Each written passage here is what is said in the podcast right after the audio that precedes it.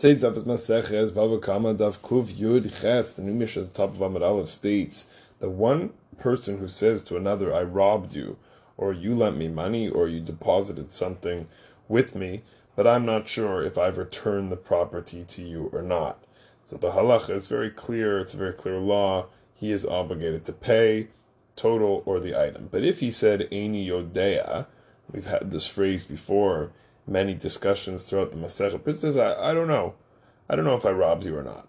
So the Gemara, so, so then the, the law is going to be that he's going to be exempt. The Gemara comments further based on this that someone who claims money from somebody else, that he had stolen this money, or it was an item left by him to look after, but the other party says, Eini Yodea, he says, I don't know, then he's going to be exempt from paying unless Balatzeit Yidei Shemaim. After the Gemara goes through some discussion, he says Balatzeit Yidei Shemaim. A person wants to fulfill the heavenly requirement, meaning on a on a court of the earthly court, uh, Beitin Shel Bnei Adam, that court that person goes to in reality, they can actually obligate the person technically speaking, he, he does perhaps have to pay.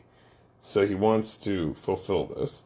Then he would actually be obligated to pay. On the flip side of this, we learned back in the sixth parak of our Masechta that Nezek Begrama, person who causes damage, but it's done in an indirect way. So the halacha is very clearly Pater Medina Adam, V'chai Bedina Shemayim, exempt in the courts down here on earth.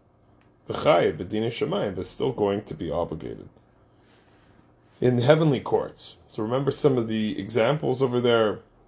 Many examples. One being haporetz geder b'fnei behemes chavero, a person who breaches a fence before the animal of their fellow, or a person who hires false witnesses to come and give testimony, and a whole long list that the Gemara goes through. So before we part ways with Baba Kama, Let's dive into this whole world of Dine Shemai. What is this idea, the heavenly law, the court in the heaven that could obligate a person, which we can view one of three ways. The first way to look at it is that there's a chiyuv to pay, it's an obligation to pay.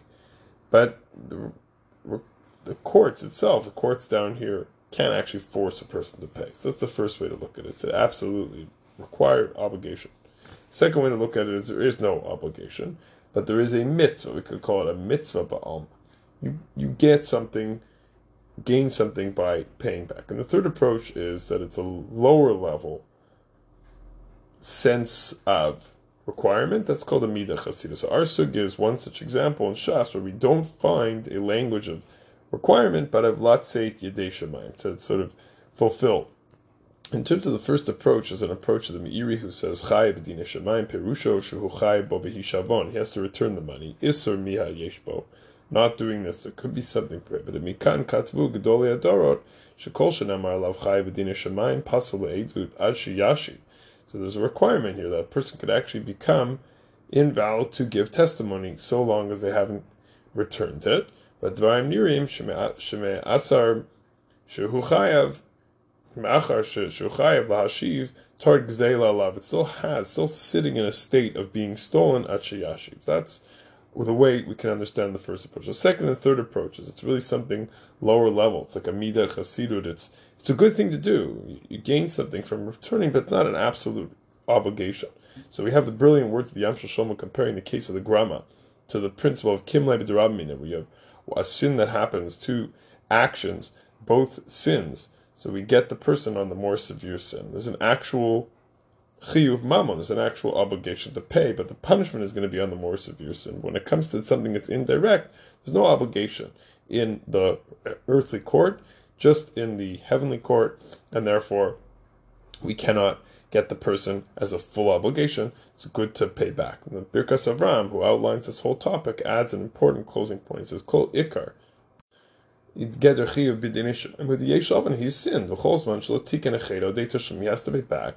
Hakol televit savaro. He's really in. He's really in problem. Behind her not vanasa avono. Person shouldn't think him came b'dinei tshuva. He still has to do tshuva. He still has to fill in his mistake, and therefore we don't look at this person and say you're okay. You have to actually repent.